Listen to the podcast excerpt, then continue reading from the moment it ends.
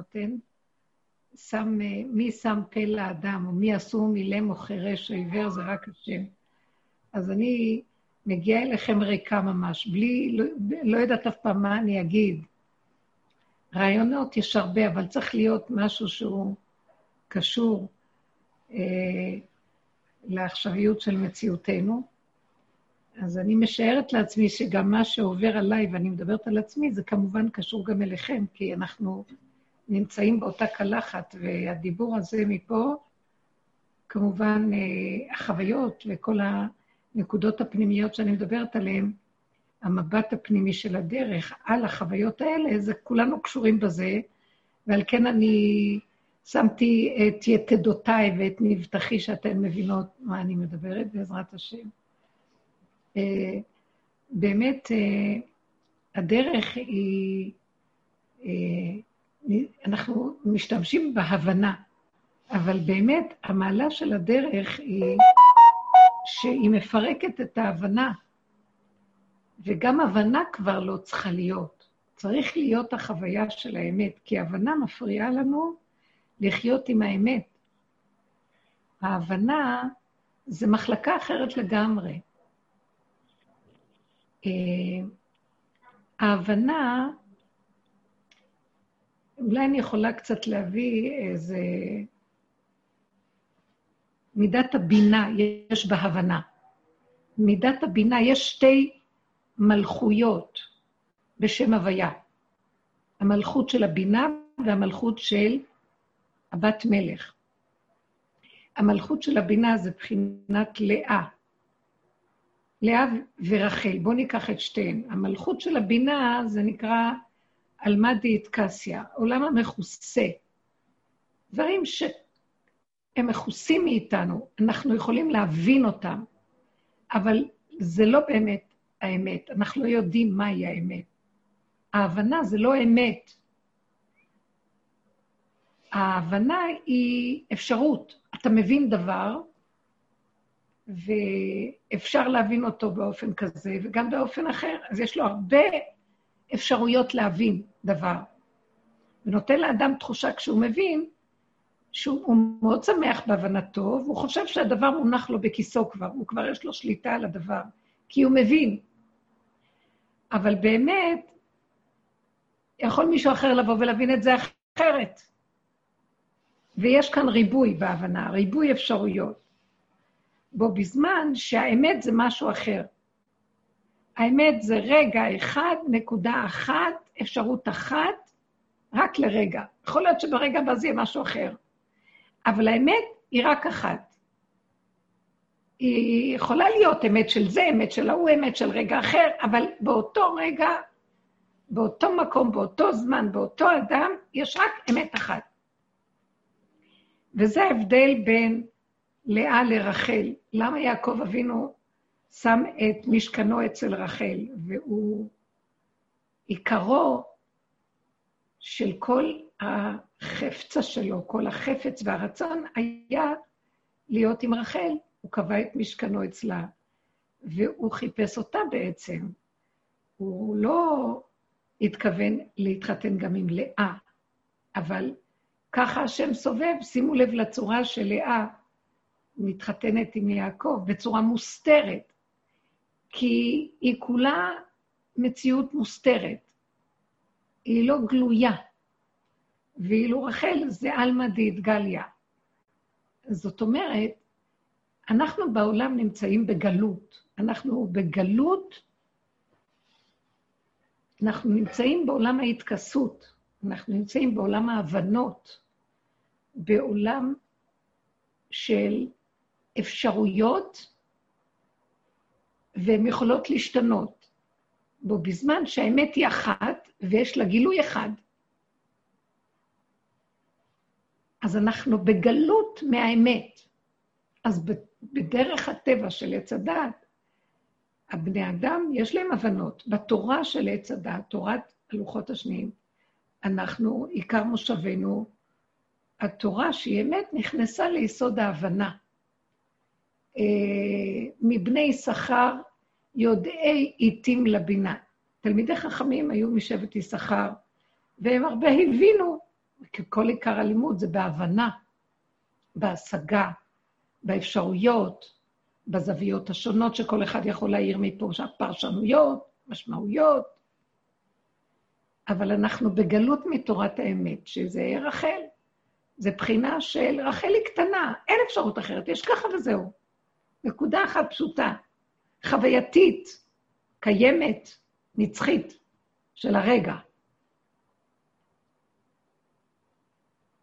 ואת הדרך אנחנו מדברים כמובן, ואנחנו משתמשים במוח של עץ הדעת להבין את הדרך, כי זה מה שיש לנו, זה המוח הזה, זה הגלות, זה, זה המוח שאנחנו משתמשים בו.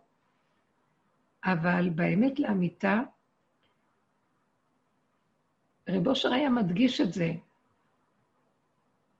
אם אתם עוד מבינים, אז עוד לא התחלתם להגיע. כלומר, אנחנו מבינים. מבינים את הדרך. שיעורים יש בהם גדר של הבנה.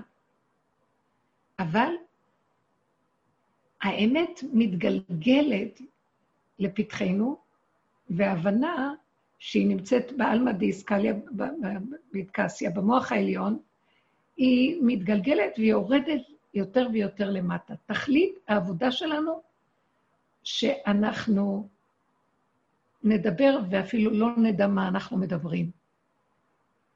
זה התכלית. שהפה שלנו ידבר לא מהמוח, רק מהבשר. ואני מבקשת מהשם, שהוא נותן לי דיבור, שייתן לי דיבור מנקודת האמת. ממנו שהוא מאיר לי בנקודת האמת, שהיא לא קשורה להבנה שלי. אני מתחילה מיסוד ההבנה, אבל אני מתחננת שהוא ידליק אותי ויזכה אותי להגיע לדיבור מנקודת האמת. וכל אחד מאיתנו, זה התפילה שלנו פה. שנזכה שהדרך תביא אותנו, שכשאני מדברת עם בן אדם, בסיבות שמסתובבות סביבי, אם אני נצרכת לדבר איתו, סתם לא כדאי לדבר. אל תחפשו לדבר. אל תפתחו אף פעם אתם את השיחה. תנו לשני, ואז לפי השני תדעי מה, כי כשאת פותחת את יכולה להסתבך. כשהשני מדבר, אז את יכולה לחפש איפה הזווית שהשם קורא לך להיכנס, וזה כבר מקום יותר בטוח. זה כבר הסיבה. את מתלבשת בסיבה, אז הדברים יותר אמיתיים. אז כשאת מדברת מנקודת האמת, השני לא מתווכח. אפילו אם בא להתווכח, את לא, את לא נכנסת בלענות, כי האמת אומרים אותה פעם אחת. זה לא דבר של ויכוח, האמת. האמת היא לא, איך אומר רבנו בחיי, היא לא ביישנית והיא לא פחדנית. והיא אומרת את מה שהיא כאן ועכשיו, כי זו האמת. בו בזמן שבעולם הבינה אנחנו מבינים, ואז אנחנו מתחילים לגלגל את ההבנה שלנו בכמה צורות כדי שהשני יביא, יבין, וזה ייכנס לדעתו. ואנחנו נשים מפה ומשם ומאפשרות כזאת ואחרת. מרבים במוהר, מרבים באפשרויות. ואילו האמת היא פשוטה, כאן ועכשיו. נראה לי שהשנה, אני מרגישה את זה, שהמוח של עץ הדת, כמו שכתבנו באיגרת האחרונה שלפני ראש השנה, בעלון האחרון, שאנחנו בעצם גמרנו, אה, השתלשלנו, לא שגמרנו לגמרי, אבל השתלשלנו עד ליסוד האחרון, שראינו שאנחנו פגומים. ואי אפשר לתקן את הפגמים. אה, וגם הגדרנו מה זה הפגם. זה תודעת עץ הדת כשהיא יושבת על הטבע שלנו, היא במחשבה, היא מתרבה, ואחר כך יורדת למידות, ואז היא מביאה לנו צער, למה אמרתי ככה, למה עשיתי ככה, הייתי יכולה לעשות ככה, ואם הייתי עושה זה וזה, וחבל שלא עשינו ככה, טוב, אז ממחר נתחיל ככה, ואדם לא מכיר את מציאותו, שמחר עוד פעם הוא ייפול. כי אין לזה, הוא לא יכול אחרת, כי הוא מציאות נפילה. תודעת הדת היא מציאות נפילה. אין לנו שליטה, זה דמיון האני ששולט. שולט בנו מנגנון. אז כשעשינו את העבודה הזאת, אז ברוך השם נכנסנו למהלך היסודי של העבודה, שהשני, הבנו שאנחנו כבר לא הולכים להצטדק ולנצח ולשאוף ולהיות בגובה, אלא אנחנו מחפשים את האמת. אז אם מחפשים את האמת, חייבים לרדת מההבנות. אנחנו עדיין מבינים, אבל אנחנו לא עומדים מול השני ואומרים, לא, תבין אותי, למה אתה לא מבין אותי? כי אז אנחנו שייכים לרובד של עץ הדעת טוב. בתוך עץ הדעת יש רע ויש טוב, אנחנו עוד רוצים להיות טובים ולהיות אהובים ואהודים ומובנים, ושיבינו אותנו. ומאיים עלינו כשאנחנו לא... אבל כשנכנסנו לעבודה הזאת, הבנו שאנחנו צריכים להשתמש בזולת, או במה שסביבנו, על מנת לחפש את האמת שלנו, לא לחפש להיות צודקים מול השני, וזה מאוד קשה. מתחילה לפרק את תודעת עץ הדת, כי תודעת עץ הדת בנויה מהגירוי תגובה החיצוני, היא חיצונית, היא לא פנימית. היא בחינה של ידיעה שיש לה כן ולא וטוב ורע, נכון או נכון, והיא מתווכחת ומתנצחת, ואפילו אם היא צודקת, היא לא מוכנה לוותר ולשתוק, אלא היא חייבת, לא מדברים על זה שהיא לא צודקת והיא מתווכחת. זה הרמה שאנחנו חיים בה. אבל אפילו אם היא צודקת, היא...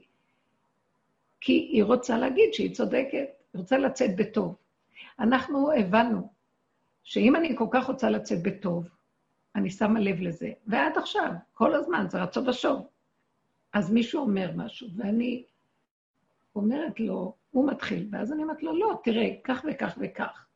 אז, אז הוא יכול לומר לי, או היא יכולה לומר לי, אה, לא, ולהתנגד ולהגיד לא, אבל זה לא ככה. מה, אפשר גם זה, אפשר גם זה, אפשר גם כאן. ואז אני שמה לב שבשנייה אני נדלקת מבפנים, וחם ליבי בקרבי, ואני מסתערת עליה במטרה שהיא תבין אותי. בואי תראי איפה נקודת האמת נמצאת, ואז אני רוצה להגיד לה אמת, אבל אני מתלהטת. באותו רגע שהתלהטתי ואני כל כך רוצה להגיד לה איפה נקודת האמת, אני כבר לא באמת. אז המטרה של הדרך זה לראות את עצמנו. את רוצה להגיד לשני, אבל תראה, אתה לא צודק, זאת הנקודה, זה לא זה. ויותר מפעם, אז באמת איבדתי את הנקודה, אני לוקחת את נקודת האמת, ושהיא, איך שהיא ככה, חד פעמי, אונליין, הרגע, ואני מכניסה אותה לעולם ההבנה. ואני עולה אני עולה לריחוף, לשכל, להבנה, להשגה, אני עולה לשמיים במקום להשתלשל לארץ, לאדמת בשרי, למידות, למציאות שלי, ואז אני רואה, את מחפשת, את משתמשת עוד יותר גרוע באמת, ואת מרימה דגל, הכל זה אצטלה של אמת, כאשר בעצם מאחורי זה מסתתר תבינו אותי מה שאני רוצה להגיד. לי יש את האמת ולכם לא. את כבר לא שם. כי האמת היא, את לא חייבת להתווכח.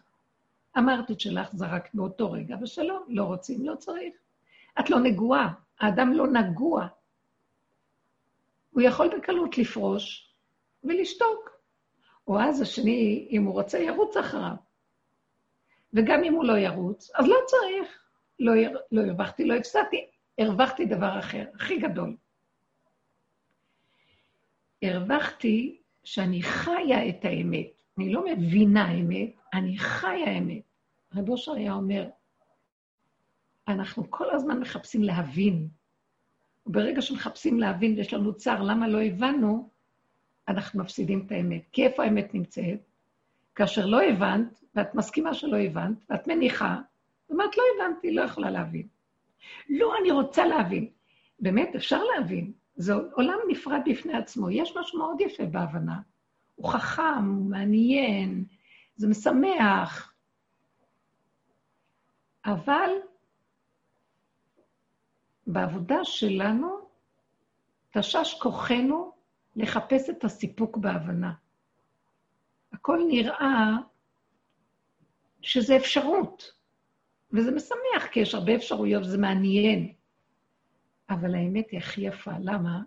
היא פשוטה, היא רגועה, והיא מעניינת מאוד מאוד. מה היתרון שלה מעל הכל? שאם אני לא מחפשת להבין ואני מרפה, אני מנסה פעם, פעמיים, ואני מרפה, ואני משלימה, ואני לא סוערת, לא בוערת, לא נחסר ממני מאומה, לא אכפת לי. באותו רגע, פונקט, ההבנה יכולה לרדת. כי אני כלי, כי אני לא מתוח, אני לא קפוץ, אני לא לחוץ, אני לא בהתנגדות, אני לא במלחמה להבין.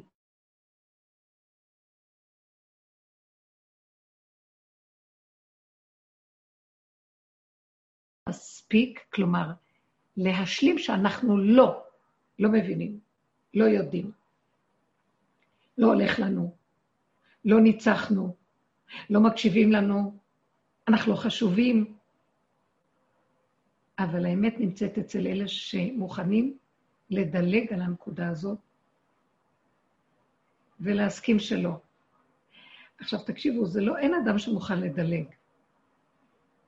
נפלנו מיליון פעם, קמנו ומתנו ועוד פעם ועוד פעם ועוד פעם ועוד פעם, ומרוב אהבת השם אותנו, אלה שהולכים בדרך, לא יצליח להם. השם יכשיל אותם, שלא ילך להם בהבנה. למה? על מנת שהוא אומר להם, אני רוצה אתכם מבשרי, תיכנסו למדרגת הבשר. ברגע שאתם מכילים את הדבר, לא בורחים להצלחה של היכולת, הניצחון, להגיד, להסביר הכל, גם לא נופלים לייאוש של לא הלך לי, איזה לוזר אני, איזה חסר ערך, אלא אני נשאר לומדי, מסכים ומקבל את המצב לאשורו איכשהו, בלי להיות מוטרד ובלי רגש של סערה. שם המקום שאני בעצם מתקלל עם היסוד של איך שזה ככה. במקום הזה פתאום נפתחים שערים, זה מעניין מאוד. אפשר לקבל דרגות של הבנה? לא יאומנו. אה, אם אדם יכול להבין דבר אחד, האדם הזה ששותק ונכנס למקום של שחרור ורפיון, הוא מתחבר ל... לעיקרון, לאמת העקרונית, לפרינציפ שבדבר, לזיכרון שבדבר. כמו שאומרים, אה, המוח של הזיכרון. אה, הזיכרון שבדבר, הכוונה למוח שבדבר, לעיקרון הראשוני שבדבר. ואז הוא לא רק מבין אפשרות אחת, הוא מבין המון אפשרויות לאותו דבר. אז נמצא שהוא גם באמת, וגם נפתחים לו שערי חמישים בינה. חמישים שערי בינה. למשל, שלמה המלך, שהיה במקום הזה, כי הוא היה במקום של הכנעה. הוא היה במקום עם רגליים על הקרקע. הייתה לו חוכמת המלכות, מה שנקרא, לא בשמיים היא. אם הוא היה רוצה להסביר איזה דבר, אז הוא היה אומר, שלושת אלפים פעם למשל. למשל, אני אתן לכם דוגמה, כך וכך וכך. אחר כך מקיף את זה מזווית אחרת, כך וכך וכך. בואו ניתן לכם עוד דוגמה שתבינו, מכאן, מכאן, מכאן, מכאן. כל משל שהוא היה נושא במשלי, הוא היה אומר עליו שלושת אלפים הסברים. הוא פשוט חי בעיקרון. מה זה העיקרון של הדבר? האמת היא צמצום, היא ריכוז. אנחנו נוגעים בעיקרון, מי שזוכה למקום של ההכנעה, של הקבלה, של הלא, תכף נחזור שוב פעם על השלילה ועל הפגם. הוא מסכים שהוא לא, הוא תחת חוק עץ הדת, בקלות יכול להיכנס לוויכוחים, לנצחנות, לסרט כזה של אה, מעמדות ומדרגות, ותחרות וקנאת איש מרעהו, הוא יאבד את הנקודה. זה מאוד קשה.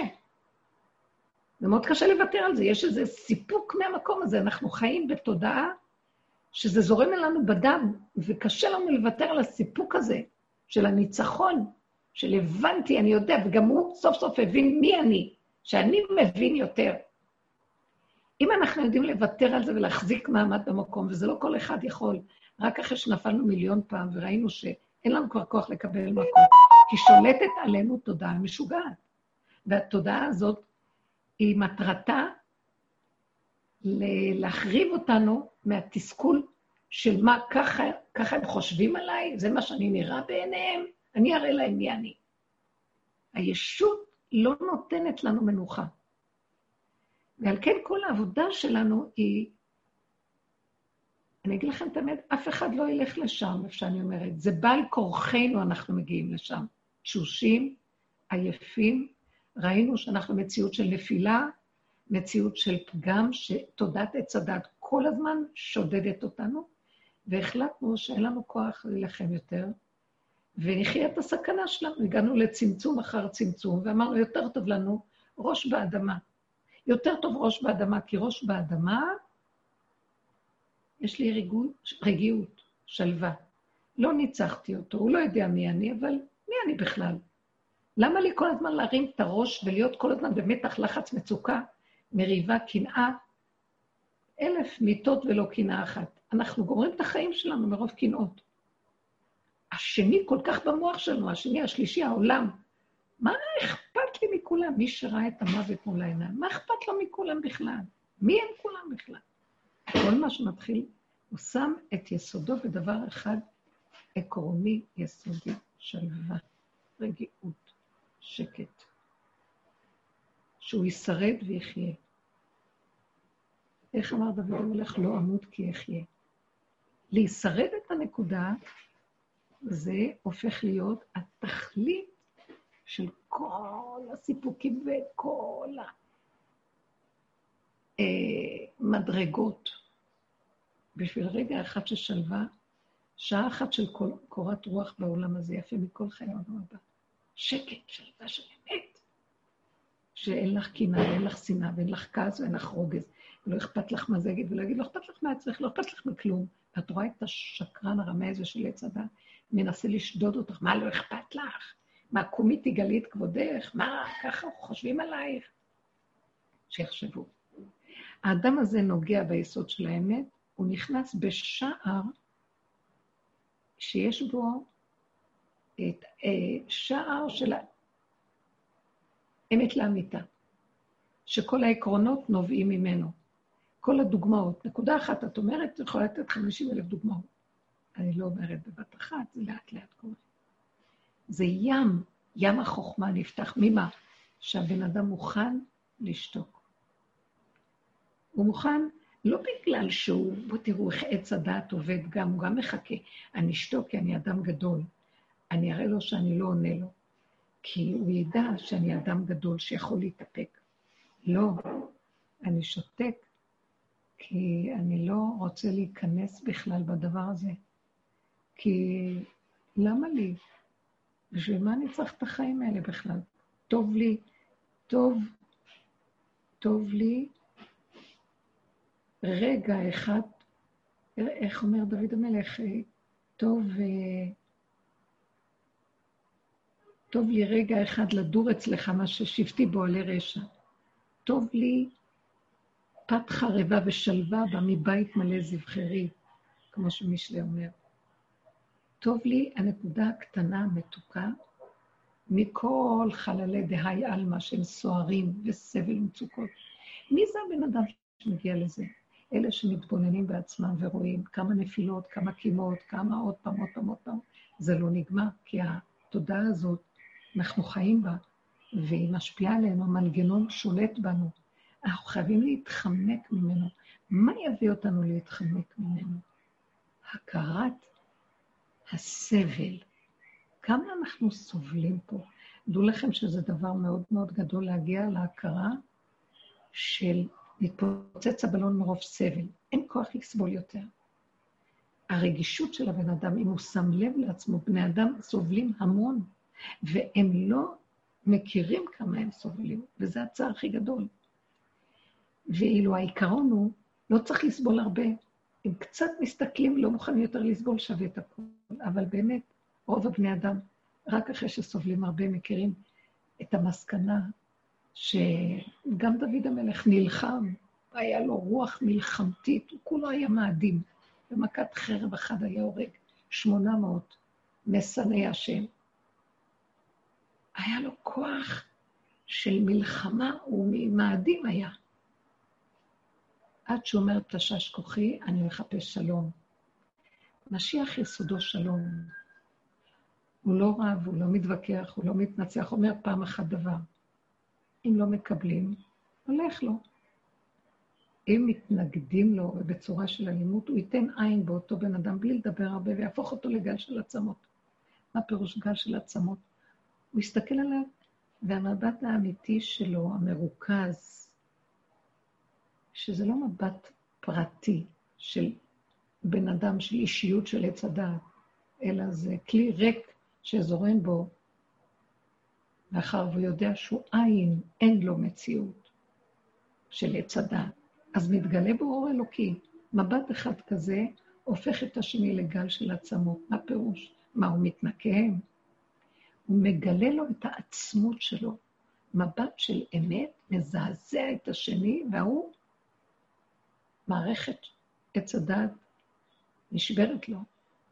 זה, מי שאין לו הכנה זה למות. אנחנו לאט, לאט, לאט, לאט מגיעים להכנה הזאת, הדרך הזאת. אבל באמת, בסוף כשזה, כשאנחנו תשושים, חסרי אונים, מגיעים למקום שגם הפגם הזה זה דמיון, כי עץ הדעת הוא דמיון, והוא ייקח כל תכונה שלנו ויסדר לנו מסכים של הבל הבלים, המוני הבלים, ואין כלום. כי קחו לדוגמה, אני אומרת, מישהו אומר משהו, אני באה אליי, הוא שואל אותי, אני עונה לו, הוא לא רוצה לקבל. אז אם אני לא יודעת את סכנתי, כי אני לא עובדת בדרך, כמובן בני אדם יתחילו להתווכח. אז זה יגיד בחוב, והוא יגיד בחוב, וזה יגיד בחוב, והוא יגיד בחוב. ומתחילים להתכסות בעננים חשוכים של ערפילים, של הבלי הבלים. כל אחד מסתתר מהאגו שלו, של הווכחנות והנצחנות וההתגוננות והחרדתיות וכל אחד והדמיון שלו, אז אנחנו בעצם מתרחקים, אנחנו חיים במקום שאיך נגיע בכלל לנקודת האמת? אנחנו מלאים בשקר. שאלה אותי במוצאי החג מישהי, תלמידה יקרה, חברה מהדרך, מה, למה השם דן אותנו בראש השנה? על מה הוא ידון את הבני אדם העלובים האלה? מה הוא דן אותנו בכלל. מה שעלה בליבי להגיד לה זה שהשם זה יום שהוא כאילו עושה ביקורת על עולמו. הוא ברא עולם, יש לו בריאה, חוקים, יש סדר בבריאה, זה תוכנית. יש לו, הוא בא לבדוק אם התוכנית שלו עובדת. התוכנית יפהפייה, התוכנית נקייה, נקייה, מושלמת, דבר דבור על אופניו.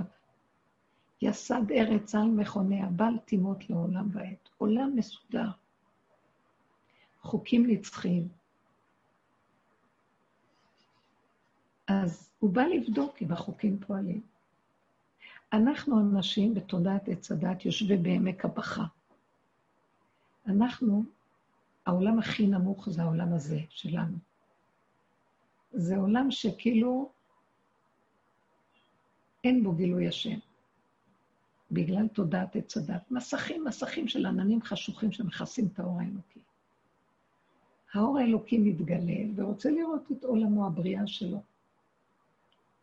הבריאה יפה, היא נקייה, מושלמת. ואם יש בה איזה פגם, זה בגלל האנשים בתודעת עץ הדת. כי אנחנו פה על ידי כל הצורה שאנחנו חיים, כמו שעכשיו אמרתי לכם, ההוא אומר מילה, את מחזירה לו, מחזיר לך, מחזיר לו, האגו מתחיל להשתלט, מתחיל להתלהב, או שאדם נהיה עצוב, נניח אישה תהיה עצובה לפני בעלה, כי היא נעלבת, היא נפגעת, ואז הוא יתחיל אה, להגיד, טוב, לא התכוונתי, אז יתחיל להיות מערכת פיוס של שקר, רק העיקר שתשתוק לי. היא מנצלת אותו, הוא מנצל אותה. מערכת שקר, הכל בגלל דבר אחד קטן, שיכלו להגיד, אני לא מבין, לא יודע. ולבכות מרוב שמחה והכל בסדר, איך שזה ככה, בואו נשתה בוא נאכל. אז כשמתחילים, השם מסתכל על הבריאה, ופתאום הוא רואה, הבריאה סדוקה, יש בה חורים, יש בה פגמים. בריאה מושלמת, מה קרה לה? אז באה אותה בריאה שבבריאה, בריאה עם יוד, ואומרת, תראה, הבני אדם פה מקלקלים למטה, בתחתית, וזה משפיע עלינו, כי מה שהם עושים משפיע על כל הבריאה. כמו שאנחנו בכדור, אפשר להבין את זה ברמה של הטבע הפשוט. אם אנחנו מקלקלים באקולוגיה של הכדור, באמת נכון, זה משפיע. כדור בסופו של דבר. הטבע מחזיר לנו. יכולים להיות קטסטרופות כתוצאה מזה שבני אדם מתנהגים לא טוב. באמת זה נכון. כתוב בדורות הראשונים, דור המבול, דור הפלגה, דור אנוש, לפני שניתנה התורה לעולם, שהיא ריככה והרגיעה את הדין, העולם היה נחרב כל הזמן. כל הזמן היו קטסטרופות, צונאמים נוראים, קטסטרופות מזעזעים. היה ממש, אוקיינוס שטף שליש מהיבשת בדור אנוש. כולם טבעו, מתו, מתחת, נעלמה יבשת, בן לילה נעלמה יבשת. אה, בדור המבול נמחק העולם. בדור הפלגה, אנשים הופצו, פתאום, כאילו איזה רוח סערה באה והפיצה בני אדם. אתם לא מבינים, זה דברים שקרו. הבני אדם, למה? הרשעות של הבני אדם, של תודעת עץ הדת, כאשר אין לה רסן, אין לה חוק, אין לה דין, אין לה משפט. אז כשאדם, בוא נגיד, לא מתבונן בעצמו ורואה מה שהוא יכול לעשות, הוא אב נזיקין, הוא יכול להחריב, הוא יכול להרוס. הוא לא שם לב, לשון אחד רע, לשון הרע אחד הורס, מחריב, הורג. חיים ומוות ביד הלשון. אז הבריאה נסדקת, ובא אותו חלק סדוק ואומר, אני לא אשם, למטה הכל קורה. רב אושר היה מפרש את זה, מלאכים, בראש השנה יש תפילה, הוא נתן את תוקף, וכתוב שם, מתארים את היום הדין והחרדה שלו. הוא נתן את תוקף קדושת היום, כי הוא נורא ואיום. ומלאכים יחפזו, וכאילו רעדה יאחזו.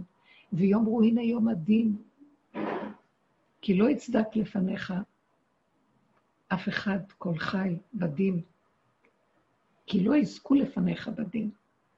אז הוא היה שואל, למה מלאכים חילו רעדה יאחזו? מילא בני אדם מפחדים, למה מלאכים מפחדים? אז הוא פירש שהמלאכים מפחדים ממעשה בני אדם, כי ברגע שדנים אותם, דנים את הבריאה גם. ברגע שבני אדם מקלקלים, אז הם סובלים, משהו פוגע בהם, אז מזה הפחד שלהם, ממעשה בני אדם. נמצא שבעצם הקדוש ברוך הוא מתבונן על הבריאה, הבריאה שלו מושלמת צריכה להיות. עכשיו, כש, כשהבריאה מתחילה לקטרג ולהגיד, זה הבני אדם, אז אנחנו בתודעה מזעזעת. אז זה עושה חרון אף בבריאה. ואז הדין הוא קשה, אז בני אדם נידונים. אז אמרתי לעצמי, אמרתי לכם את הדוגמה, מי יכול לעמוד בדין הזה בכלל?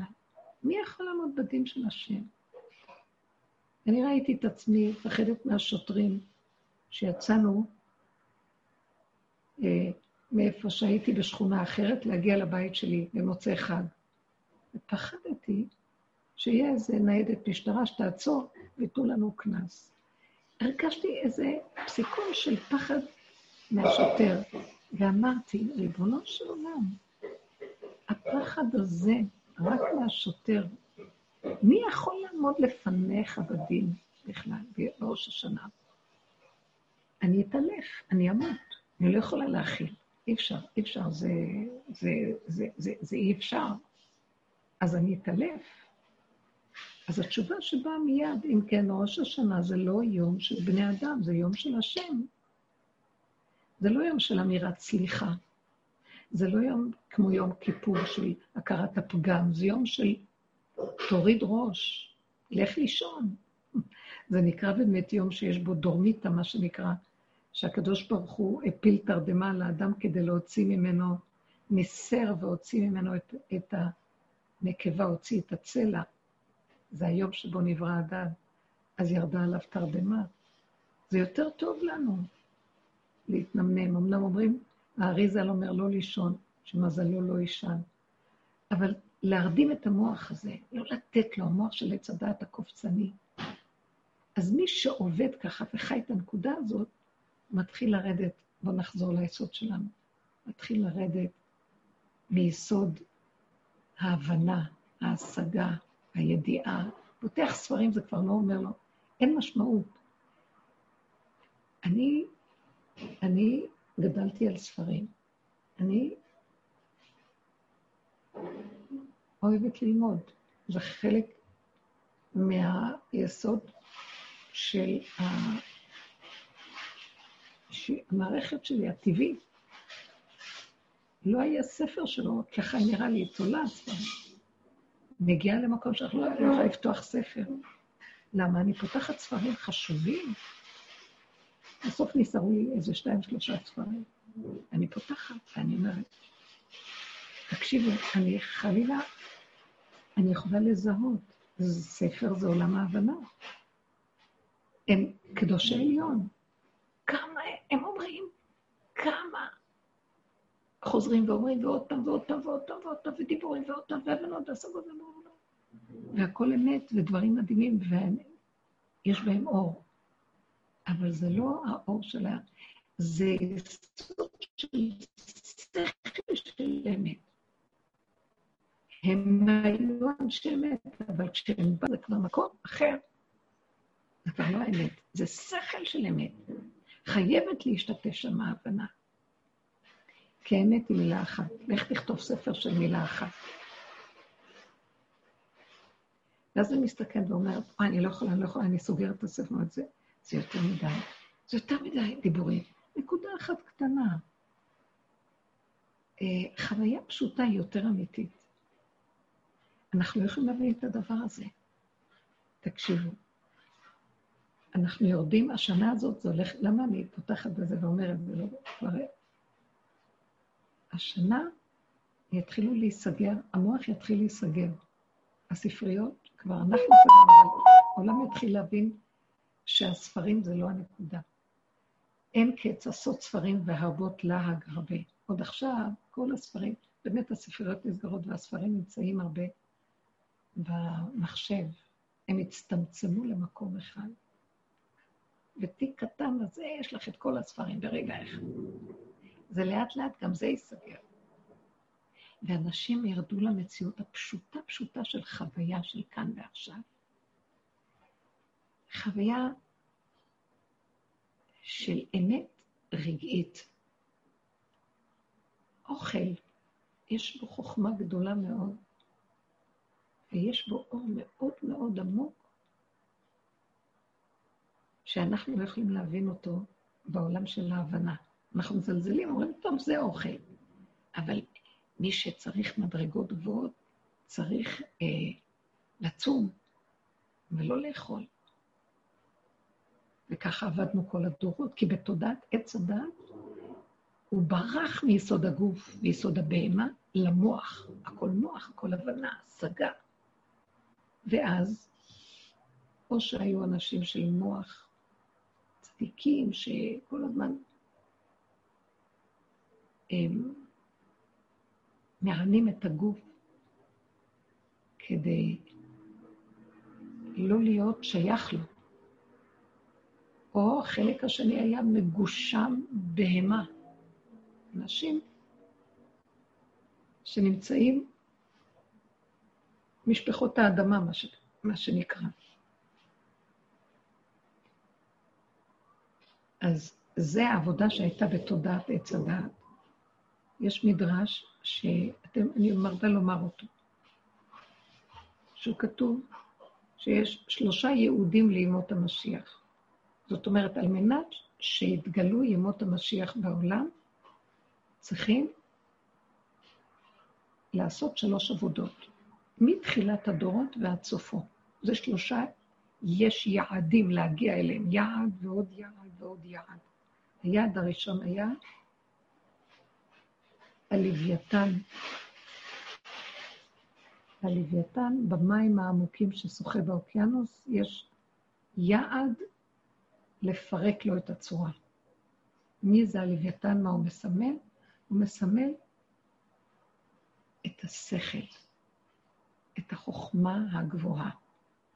כי הדג, הלוויתן, נמצא באוקיינוס, במים העמוקים. והמים, מה שנקרא ים החוכמה, הם מסמלים בעצם את המוח, את השכל, שהוא, כמו שכל אה, היצורים שבים לא ניכרים ולא רואים אותם מעל פני המים, כך גם את המחשבה. לא רואים מעל פני השטח, יש מחשבה, יש לנו הרהורים, יש לנו רעיונות, אף אחד לא רואה את זה, כי זה נקרא בתוך הים של המחשבה. לא, לא רואים אותה כלפי חוץ, כמו שלא רואים את הדגים. אז הוא מסמל את היסוד של הנחש שמקונן בעומק, בעומק מתחילת העולמות, תודעת וצדק, זה השורש שלה, היא באה מהמקום הזה של דעת גבוהה, שהתלכלכה, והיא מסתתרת. וכתוב במדרש שכל עוד לא ניגע ביסוד הזה של הנחש, אז אנחנו לא יכולים להגיע למות המשיח. אז יש לו חלק שנקרא כוח, כאילו, בשכל הרוחני, היותר מרוחני, החוכמה הגבוהה. כי יש גם מה שנקרא בעולם החוכמה, אנשים חכמים, והם רעים, הם משתמשים בחוכמה שלהם להרע, לקלקל. אז צריך אנשים חכמים לרדת לתוך המקום הזה, ודומה ודומה לעשות איתו מלחמה. זה נקרא מלחמת הלוויתן של הדורות הקודמים, אנשים חכמים נכנסו בחקירת הבריאה, מקובלים גדולים, הבנות עצומות, כמו רבי שמעון בר יוחאי. ואברהם אבינו כתב ספר יצירה, כל החכמים הראשונים היו חכמים גדולים שחקרו מאוד בישיבת שם ועבר, שיעקב אבינו ואבות למדו שם. הם חקרו את הבריאה, לא הייתה תורה, אז מה הם למדו? שיעקב אבינו הלך אה, לבית שם ועבר, ו-14 שנה ישב ללמוד תורה. לא הייתה תורה, לא ניתנה תורה. הייתה תורה, אבל היא לא הייתה כמו שיש לנו אותה עכשיו. אז הם ישבו ולמדו את חקר יסודות החוכמה שמסתתרת בתוך התורה, נקרא חוכמת התורה של הלוחות הראשונים, עוד הראשונה, מה יסוד הבריאה, מה כל הסיפור הזה, מה זו המזימה הגדולה הזאת, חקרו וחקרו וחקרו.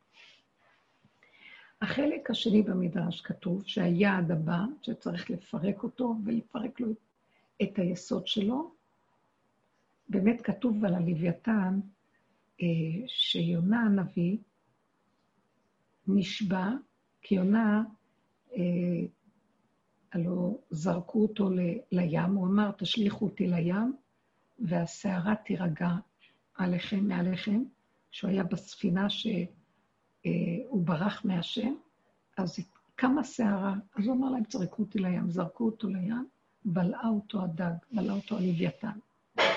ואז, זה צריך להבין את העומק של המדרש הזה, הוא נכנס לעומק של היסודות, והוא נשבע, כך כתוב במדרש, שלעתיד לבוא הוא יזבח את הלוויתן להשם.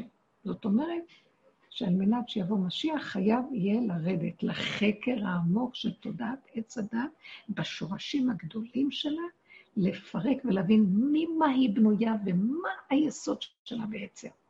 שהיא ככה שולטת בעולם. איזה כוח זה. כוח הדמיון הזה ששולט בעולם, מאיפה הוא בא? והוא נשבע שהוא יפרק את זה לרסיסים. זה נקרא לשחוק. לשחוק הכוונה לטחון את המוח, אבל בדרגות עמוקות של חקירה, של חוכמה, ים החוכמה. בואו נרד הלאה. היעד הבא, חז"ל אומרים, זיז שדיים, כמו שיש, אה, זה הכל בלשון של משל. הלוויתן ששוחה בים, שזה המנגנון של החוכמה, השכל של המנגנון של עץ הדעת, אז זיז שדי הוא עוף, סוג של עוף. היעד הבא, איך לתפוס את העוף הזה ולפרק אותו. זיז שדי, הוא נקרא בר יוכני בלשון הגמרא. מין עוף כזה, יש לו כנפיים גדולות והוא באוויר. אה, אולי סוג של נשר, אולי, אני לא יודעת בדיוק מה הסוג של... ומי אלה שיורדים לטפל ולפרק? אם פה היו אנשים של חוכמה ומקובלים והם הוגי, אנשים מאוד עמוקים בים המחשבה, פה זה יהיו התלמידי חכמים, שזה אנשי רוח. פה היו החכמים, פה זה התלמידי חכמים, אנשי רוח.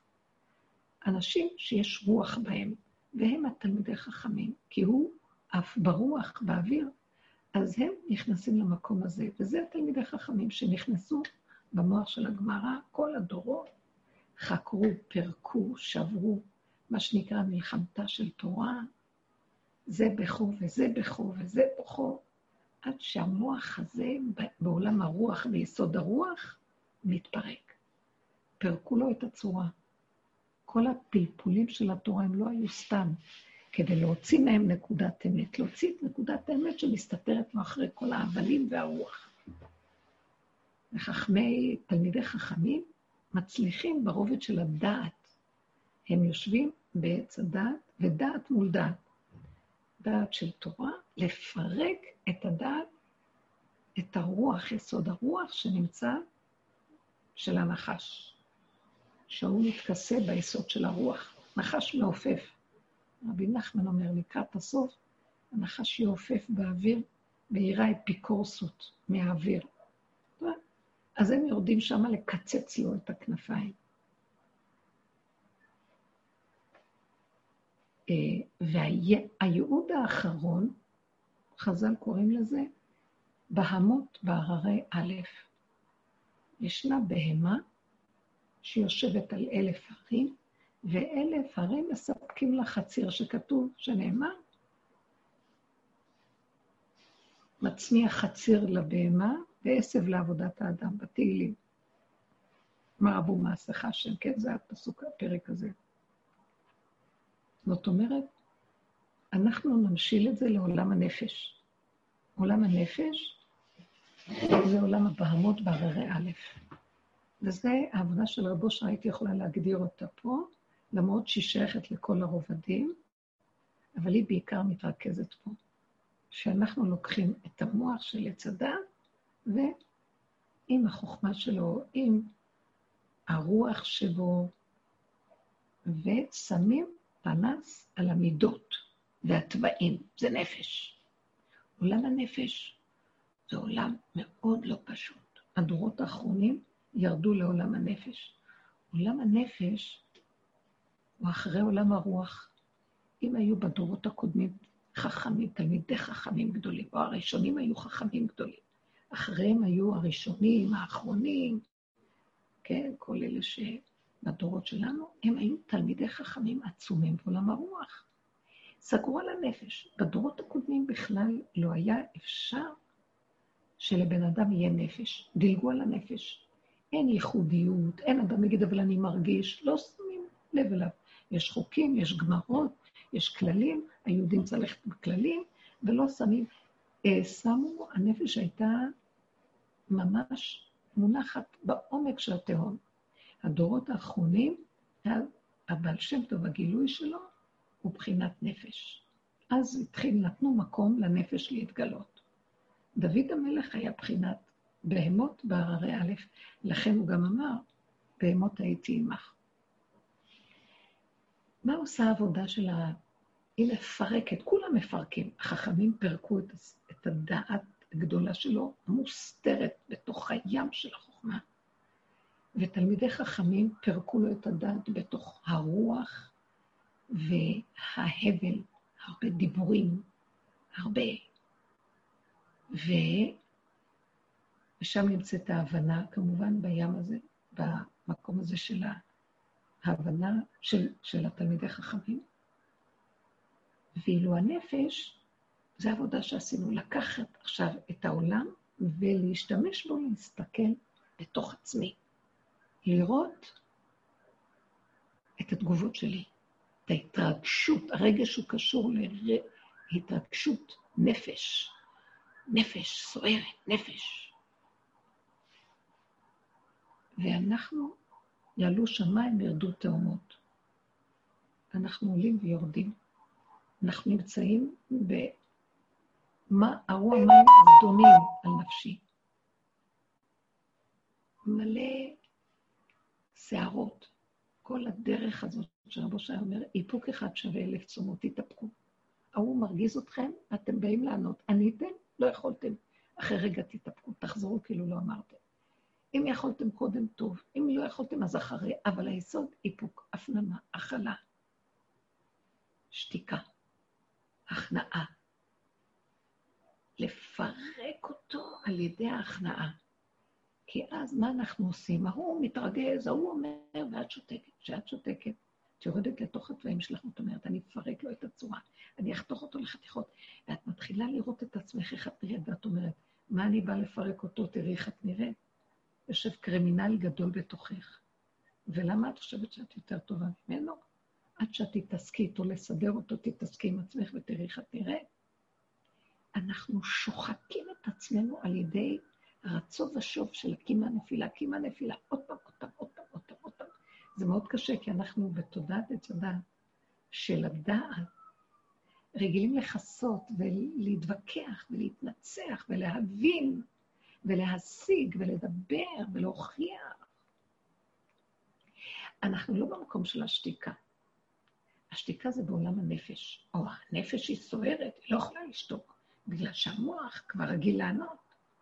אבל הוא היה אומר, אתם מפסידים את היהלום. אל תענו, תתאפקו, אל תגיבו, לך לחדר השני, תברח רגע מהבית, תעשה פעולה אחרת. גם אם נפלת, קמת, תצחק, כל מיני טריקים. הבהמה, עד שהבן אדם נוגע בבהמה שלו, ומה עושה הבהמה? אוכלת. אצל רב אושר כמעט ולא היו ספרים בבית. הכל היה תוואים, חיות, עשייה. בישלו ואכלו. היה שם בית תבשיל. כל הזמן נתנו אוכל לאנשים. היה מטבח גדול שהביא לבית התבשיל אוכל. חילק אוכל להרבה מקומות, לתלמוד תורה, בכל מיני מקומות. גם הביאו לבית התבשיל לתת לעניים. היו בהם הרבה עניים יושבים ואוכלים שם. בתוך הבית של רב אושר היה מטבח קטן. מה זה מטבח קטן? איך אני אגיד לך? מטר וחצי על מטר וחצי. הוא, הזי, הוא האכיל המוני אנשים. כל הזמן היו שם סירים ואורחים. את באה, באה לשם, הייתי באה לבקש איזה עצה, יש לי בעיה, אני רוצה איזה כיוון, אני רוצה שתעזרו לי, תגיד לרב כך וכך. הגבאי היה מוציא לי אוכל, הוא אומר, תאכלי. אני אומרת לו, אני לא באתי לאכול, תקשיב. אני רוצה שהרב תגיד לו את הבעיה שלי. אומר, הרב אומר, קודם תאכלי. אחרי שאכלת הכל נראה אחרת. גם האוכל שאת אוכלת עושה לך פעולה מדהימה. ואז למדתי לבוא לאכול. הייתי צועקת, אתם יכולים? ובהתחלה התביישתי לאכול מה אני אוכל שם, זה לא יפה. לא רגילים לאכול בחוץ, מה אני אוכל? ואם מוציאים לי אוכל, התביישתי לאכול. אז uh, פעם הגבאי אמר לי, תדעו לך, רב אושר היה אומר, מי שמתבייש לבקש אוכל כשהוא רעב, או שהוא לא רוצה, לא נעים לו, אז הוא בעל גאווה גדולה. אז עכשיו הייתי באה וכבר דופקת על הדלת, אפשר לקבל אוכל? עוד לפני שבכלל, עד שצעקו עליי, תעמדי בתור. הכל שם היה השפלות, ביזיונות, כמו בהמות. הייתי צריכה להוריד את כל המוח, את מוחים ואת כל הגדלות ואת כל ההבנות וההשגות למקום של לעמוד ולחכות. וכשאת אוכלת, פתאום קוראים לך בואי לרב. את בכלל בעולם אחר כבר. כשאני נכנסת אליו אחרי שאת מתחילה לאכול, יושבת שם, מי בכלל זוכר מה רציתי להגיד? והכל נראה הבלים. איזה טעם היה לאוכל גן עדן. וממה עשו את זה? כל החומרים שהגיעו למטבח הזה של רב אושר, המטבח היה לו רחוב סורוצקי, מטבח גדול. היה רק מי שזרק את הפירות והירקות הרקובים, מי שנידב עופות שכבר גמרו לחלק, אז הסוף של החלוקה הגיע אליו. כל מיני דברים, סוג ד', ה', ומזה עשו אוכל טעם גן עדן שבלתי ניתן בכלל להבין מאיפה הוא יצא. לפעמים הייתי הולכת להתנדב שם במטבח, והייתי רואה מה מגיע, רק להתחיל למיין את הפירות הרקובים, תולעים ביד שלכם, צורחת ורוצה לברוח. מתאפקת ומרימה. מתוך הריקבון, כי יתרון האור הבא מן החושך. הבהמות יושבת, איזה גאווה, מה הנצחנות, מה הווכחנות, מה ההבנות, מה ההשגות, מי ישב שם במטבח? ישבו שם אנשים שהחיים הרסו להם את החיים. ישבו שם כאלה כאובי נפש, מוכים, שפלים, חולים, בגוף, בנפש, וקילפו ירקות. והלכנו להתנדב גם לעזור, וזה היה לימוד מדהים לשבת שם.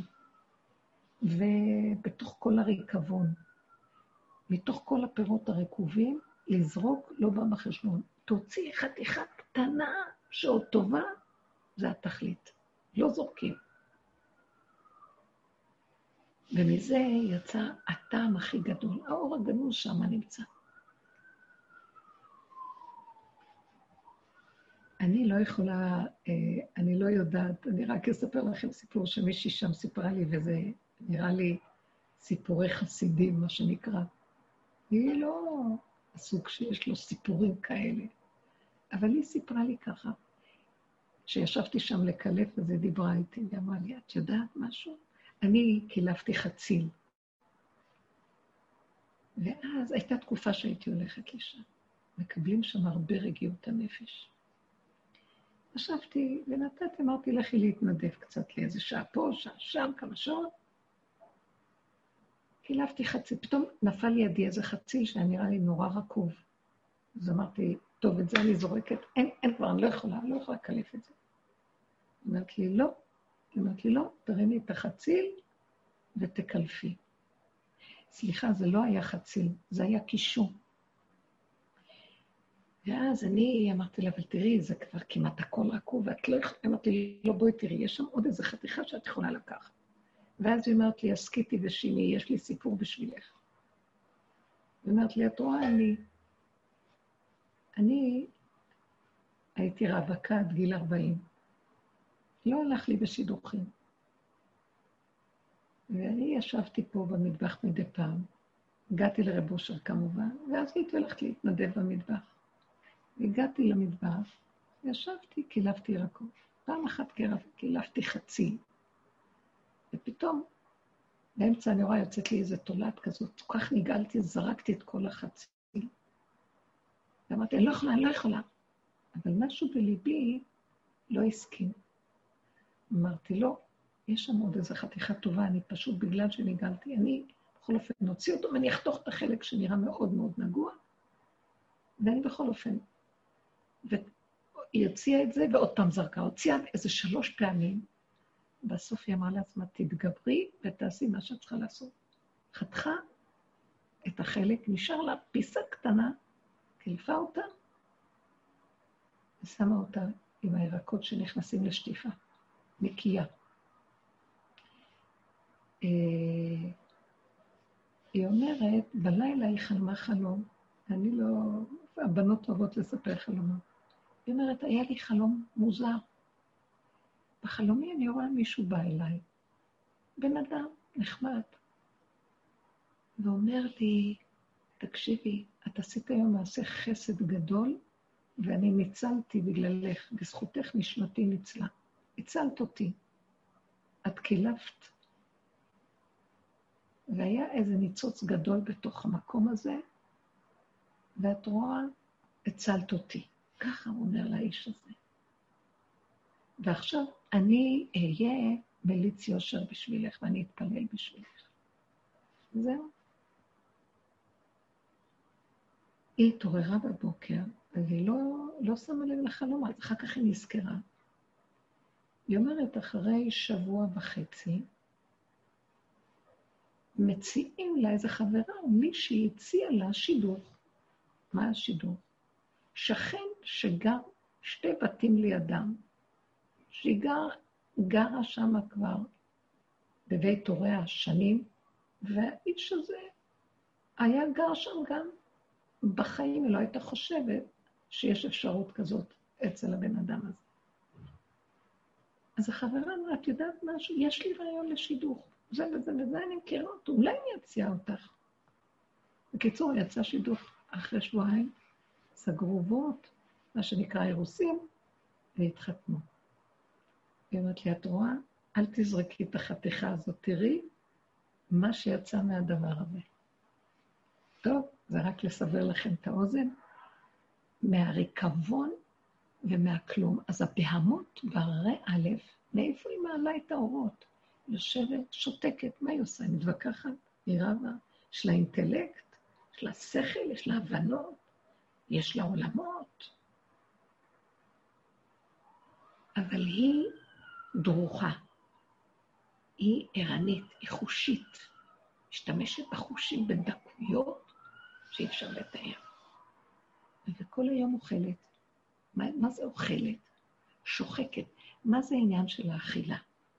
כמו שהחכמים יושבים עם המוח שלהם, והם, אתם יודעים מה זה להיכנס במעשה מרכבה? זה מין לעלות במדרגה של הגייה פנימית מאוד מאוד מאוד גבוהה, שכאילו הם מנטרלים את הגוף, והם עולים, יש להם ריכוז מאוד גבוה במחשבה. הם מאוד מאוד דקים בהבחנה. והם יכולים להיות זמן ארוך בעלייה. הם עושים עם מדרגות של עליית נשמה, מה שנקרא. והם יכולים להגיע למקום מאוד מאוד גבוה, ותוך כדי זה שהם עולים, הם מפרקים ועולים, מפרקים ועולים, מפרקים ועולים. אלה שיושבים התלמידי חכמים בעולם הרוח, גם כן מפרקים.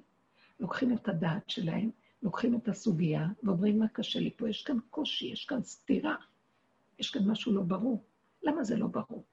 אז זה אומר, בגלל זה וזה. הוא אומר לו, לא, לא, זה לא בגלל זה, זה בגלל זה. ומתחילים להתווכח ולהתווכח ולהתווכח, עד שהם מוצאים איזה נקודת מוצא ואומרים, הנה, זאת הנקודה. מחשבה. דעת, דעת ותבונה מאוד גדולים, והם נכנסים בדבר והם מפרקים אותו וחושבים. אז הם מפרקים את השכל כדי למצוא את הנקודה, או, oh, הנה מצאתי. הם חושבים, הם עמלים, הם מפרקים, זה לא פשוט לפרק. לש... לשחוק את המוח, לטחון. כתוב אה, על תלמידי חכמים, סיני, זה, זה התיאור של תלמיד חכם, סיני, עוקר הרים, וטוחנן בסברה. זאת אומרת, יש לו שני הרים, סוגיה כזאת, וסותר אותה משהו, הוא לוקח את שני ההרים האלה וטוחן אותם בסברה, שוחק אותם. הדעת. צריך לדעת וריכוזיות מאוד גבוהה, בדרגה היותר נמוכה בעולם הרוח, לא בעולם הנסתר של הנשמה. מה עושה הבהמה? תראו מה עושה הבהמה. הלוא יש אה, שני סימני טהרה בבהמות, שאנחנו מותרים לאכול אותם, בתנאי שיהיה בהם סימני טהרה. הסימן הראשון, מפריס פרסה ושוסע שסע, או שזה השני, לא חשוב. והסימן הראשון או השני, מעלה גרה. מה זה מעלה גרה? הוא אוכל. מה זה, מה זה אכילה? מכניסים חתיכת אוכל לפה. והשיניים טוחנות, והרוק שבפה עוזר לפרק. ואחר כך, כמה שאפשר ללעוס יותר טוב, זה סימן שהבן אדם הוא בעל דרגה של ריכוז יותר גבוה, והוא יותר בר דעת. זאת אומרת, הדעת שלו היא בבשרו. הוא אוכל בריכוזיות וטוחן. מאוד בריא לאכול וללעוס לאט. הארי ז"ל היה טוחן כל דבר, לועס בפה. לפני שהוא בולע, 72 פעם הוא יעשה ייחוד לשם השם, שם הוויה בגימטריה 72. טוחן ולועס וטוחן ועוד פעם ועוד פעם ועוד פעם, עד שנהיה דק מן הדק, ואז הוא רק בולע. מה עושה הבהמה? אוכלת, מכניסה ללוע ומחזירה. מעלה גרה. עוד פעם מעלה ולועסת, ועוד פעם מעלה, ועוד פעם, ועוד פעם, ועוד פעם, עד שנהיה דקה מן הדק. זה סימן של בהמה טהורה. למה היא מותרת לנו לאכילה? כי יש לה את יכולת הפירוק, היא לא בולעת. החזיר בולע, הוא לא מעלה גרה, הוא בולע. בולע. אחד הסימנים שאת רואה אנשים שיש להם עידון במידות, לעומת הבליעה, לאכול במתינות, מעט, עוד פעם בריכוז, לבלוע, להוריד, עוד פעם, עוד פעם. זאת אומרת, שגם זה שעסוק מול הלוויתן הגדול בעולם הדעת, בעולם החוכמה שלך, הנסתרת, גם זה שבעולם הדעת ויסוד הרוח שמפרק, גם הבהמה הם אותם עיקרון, כולם פועלים באותו עיקרון, רק ברובדים אחרים של המציאות. אומר העץ חיים והלשם מסביר אותו, שלא יכול לבוא משיח לעולם ולעשות את התיקון הכללי בלי שאנחנו נעבוד על שלושת הרובדים האלה. בכל הדורות עבדו על הרובד הראשוני, החכמים הראשונים, אחר כך תלמידי החכמים, ואחר כך הדור האחרון שלנו, שזה העבודה שלנו, העבודה בנפש. לפרק את המידות. מה היינו עושים? מה אנחנו עדיין עושים? בא מישהו עכשיו ומרגיז אותי, ואז אני רוצה לענות לו, ואז אני נעצר. אפילו לפעמים אני עונה לו. ואז אני אומר לעצמי, טוב, תזהרי, את רואה? את עונה. אני מתחילה לפרק. למה את עונה? כי הוא מרגיז אותי ואני לא יכולה לסבול. טוב, אבל לא כדאי לך, כי את מפסידה על ידי זה שאת מתרגזת, את מאבדת את האנרגיה של ההתבוננות, ואת, עץ הדת יבלע אותך. המנגנון הרשע הזה רק מחכה לרגע הזה, שבמקום שאת תפרקי אותו, הוא יפרק אותך. אל תתני לו. תשתקי, תתחילי לפרק את עצמך. תראי, מה אכפת לך מה שאני? תראי, תראי איך את נראית. תראי איזה שנאה עולה לך, איזה כעס, איזה קוצר רוח, איזה נצחנות, את רוצה לנצח, איזה גאווה ויהירות, את לא מוכנה לשתוק. איזה רתיחה בדם שלך, תסתכלי, אנחנו מפרקים את המידות. לרסיסים מפרקים אותם. אתם יודעים איזה עבודה זאת? לפעמים זה, זה טוב, פירקת, פירקת, את שותקת, אחרי רגע בא משהו אחר, ועוד פעם, לעלות גרה. עוד פעם תעלי ועוד פעם, ועוד פעם ועוד פעם. סיטואציה אחרת, עוד פעם, נפלת כאן, חטפת מכה, הצטערת, למה? עכשיו, אל תצטערי שהצטערת. למה את נשברת מהשבירה? ואל תכעסי מהכעס. אז עכשיו עבודה על עבודה על עבודה, פירוק עוד יותר דק, עוד יותר דק, עוד יותר. נפלת, את לא יכולה שלא. אנחנו מציאות של נפילה. אל תצטערי. תתחילי להכיר ותפרקי עד לדקה מן הדקה, לפני שאת בולעת ושוכחת מהכל, שבעצם אף פעם זה לא ייפסק, ולכן חבל לך על הזמן, תצחקי. אין כלום. אין עולם, אין דמויות, אין אף אחד. נפלת, גם את לא קיימת, הוא לא קיים, את לא קיימת, כלום. רק אל תתפתי להיכנס עוד פעם בתוך הסבך של הטורף הזה, כי אם את לא תשחקי אותו קודם, הוא ישחק אותך. ואבי אבינו, ממש לא יש שלנו שריד ופליט. על כן זו עבודה פנימית חזקה של התבוננות והכרה, ויש לנשים, כי אנחנו בעלות נפש. זה דור של נוקבה. זאת אומרת, הנשים, גם דוד המלך היה יסוד הנוקבה. זה, עולם הנפש הוא יסוד הנוקבה. הוא יסוד של הפירוק ושל בטבע, בתוואים, ביסודות, במידות, בהרגשים. הדמיון, אם הם פירקו את הדמיון בעולם ההשגה הגבוהה, ואם תלמידי החכמים פירקו את הדמיון בעולם הדעת, כל ההבלים, אז אנחנו מפרקים אותו בעולם הנפש. ואיך נראית החיה או הבהמה? דרוכה, כאן ועכשיו. מאוד עכשווית. חיה היא נוכחת, יש לה חושים נוכחים. איזה אתגר זה היה לרדת מכל עבודות האחרות שעשיתי להגיע למקום של את כל אותם עקרונות, בואו נשים אותם פה, בעיקרון של הדרך, של הבהמות בהררי א', זאת אומרת, היא יושבת על ההר הכי גבוה, הרי האלפים. הררי א', זה בא מהרי האלפים, בא מהררי א'. היא יושבת על ההר הזה, על השכל הכי גבוה, ולא עונה כלום. אוכלת, אוכלת. תדעו לכם, בעלי נפש, כמה שהם נראים פשוטים, אם הם באמת בעלי נפש, ויודעים לאפק, ומורידים את האף וראש באדמה, הם מפרקים את השכל הכי גבוה שיש בעולם על ידי השתיקה שלהם. האוכל מפרק. יש מדרגה מאוד מאוד גבוהה שם, שאנחנו לא קולטים אותה, וזה היסוד של הגאולה, וכל העבודה תלויה בזה. והסיפור של תמר ויהודה יוכיח.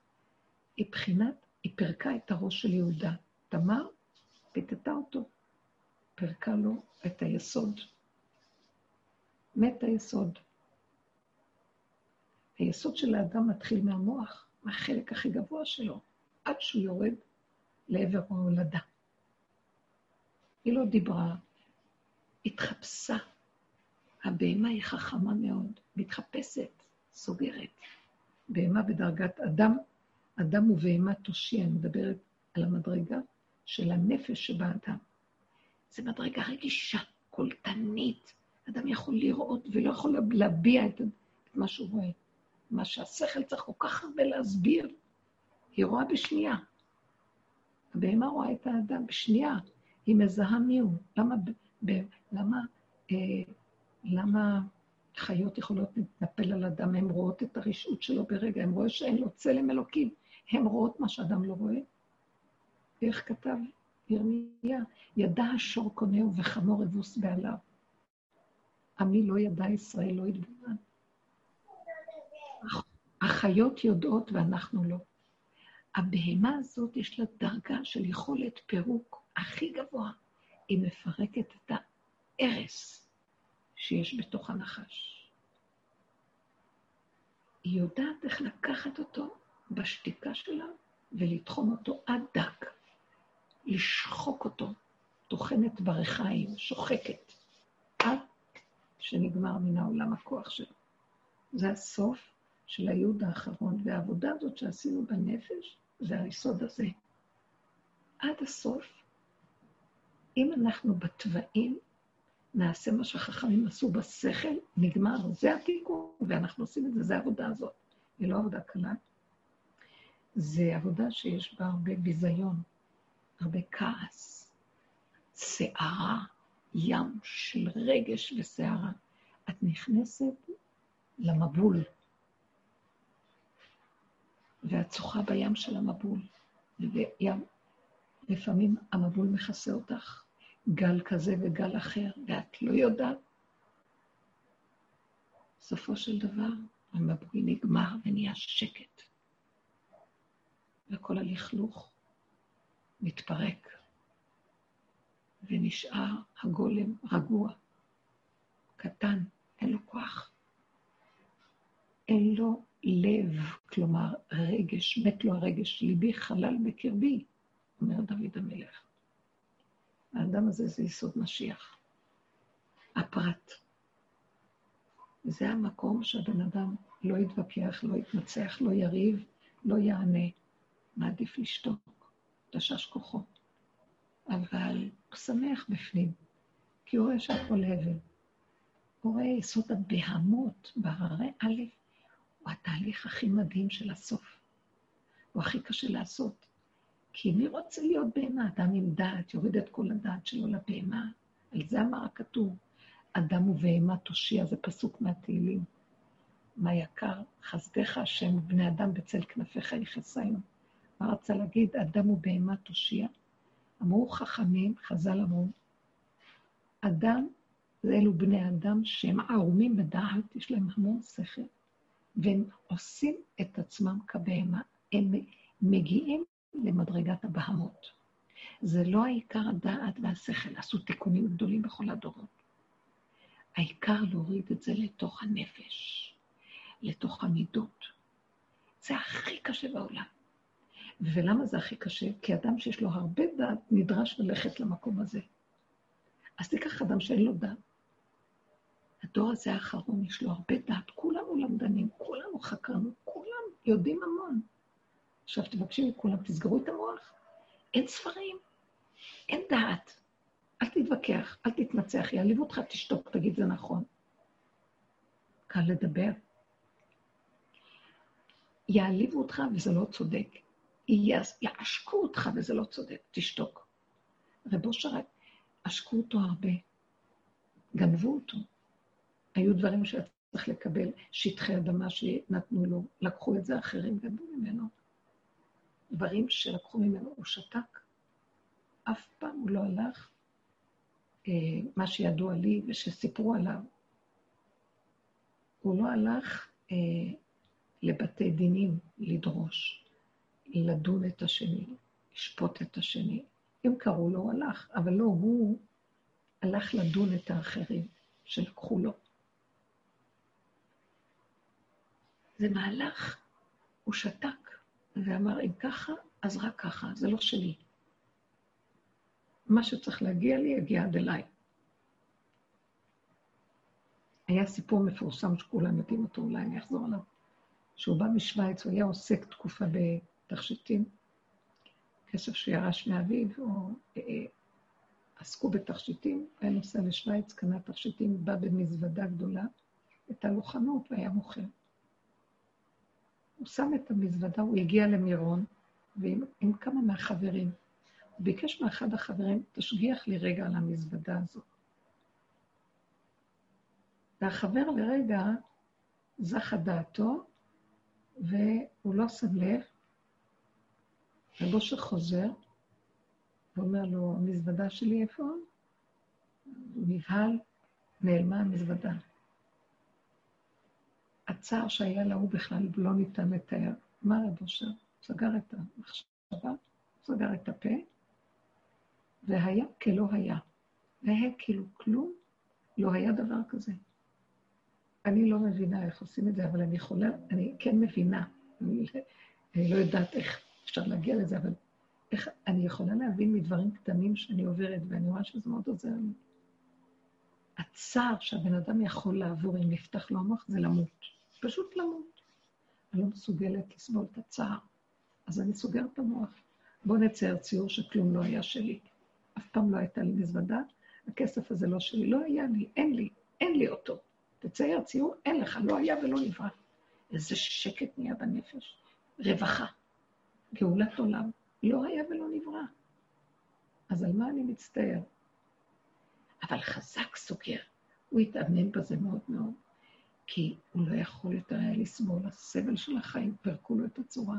הוא היה רגיש, הוא עשה עבודות עמוקות בדרגות הנפש שאף אחד לא יכול להבין איך להגיע לשם. עד שהוא הגיע למקום, הוא אמר, שום דבר בעולם לא שווה שאני אצטער עליו. שום דבר, אבל שום דבר. אני רוצה את קרבת השם המתיקות של דבקות הבורא. חבוקה ודבוקה בך. זהו. אין לי כוח לעולם. כסף בא, כסף הולך שם, הוא הלך, סגר. אחר כך שמעתי זמן יותר מאוחר שבסוף מצאו את המזוודה. השם ניסה אותו. הסיפורים, להגיד לנו שעבודת הנפש, איזה רגע, זה, זה לא בהבנה, זה בבשר. אתם יודעים מה זה בבשר? אני לא יכולה, אני, אני לא מדברת עליי, אני חושבת עליו. אני, הוא היה אמר לעצמו, אני לא יכול להכיל את הכאב. אין כאב, לא יכול לאכול. אי אפשר להגיע לדבקות הבורא בזה שאנחנו נורא אוהבים את השם. בבשר, זה בהבנה, זה בהשגה, נדמה לנו שאנחנו אוהבים, הכל דמיונות. בנקודה הכי קטנה, בן אדם התעלף, נעלמה לו מזוודה של לכי תדעי כמה כסף היה שם, זהב, יהלומים. אה, אפשר לאבד את העשתונות. איפה אהבת השם באותו רגע שהוא מאבד את העשתונות ומתעלף? הלוא יש לך אהבת השם, איפה האמונה שלך? ואתה אוהב את השם. אני מת על השם, אני מת עליך השם. מישהו אחרי רגע יעלים ממני משהו, אני, אני לא יודעת איפה אני בכלל. אז הוא אמר לעצמו, לא שאני בגלל שאני אוהב את השם, אל תדלגו על הנקודה הזאת, בלי, בלי לגוע ביסוד הפגם של אפסות האדם, אי אפשר להשיג את השם, זה שקר. זה המוח גונב בהבנות שלו, אני אוהבת את השם, כי טוב לו באותו רגע. ואיפה נעלם אותו רגע שהש... שאני כל כך אוהבת את השם, כאשר חס ושלום לא עלינו סיפור כזה בא, וגומר לך את החיים לרגע, נעלם לך כזה סכום כסף, מה? אני אגיד לכם מה הוא עשה, הוא אמר, אני כאדם, הגוף הזה לא יכול להכיל סבל. עזבו את הבורא, אוהב אותו, לא אוהב אותו, לא קיים בורא בכלל. קיים רק אני, ואני לא יכול. לא יכול לסבול, נגמר לי כוח הסבל. שם נמצא הבורא. נקודת אמת גבולית של הגולם. מאחורי זה בשנייה מסתתר הבורא. הבורא הוא כיתרון האור מתוך לך, תן לי את הפגם שלך, תן לי את הלכלוך שלך, אני אביא לך אוכל. אני אביא לך, תביא את הפסולת, אני אביא לך אוכל. אז בעבודות של הרוח, של הנפש, אנשים מדלגים על הדבר הזה. בעבודת הנפש, את חייבת להודות באמת. לא יכולים לגלות מציאות השם. אני אומרת לכם, לא יכולים. יכולים לחיות בדמיון הוויה. יש דמיון רוחני גבוה. יכולים לשמוע ולראות מלאכים. יש כזה דבר. לא צריכים להגיע למדרגות נפש.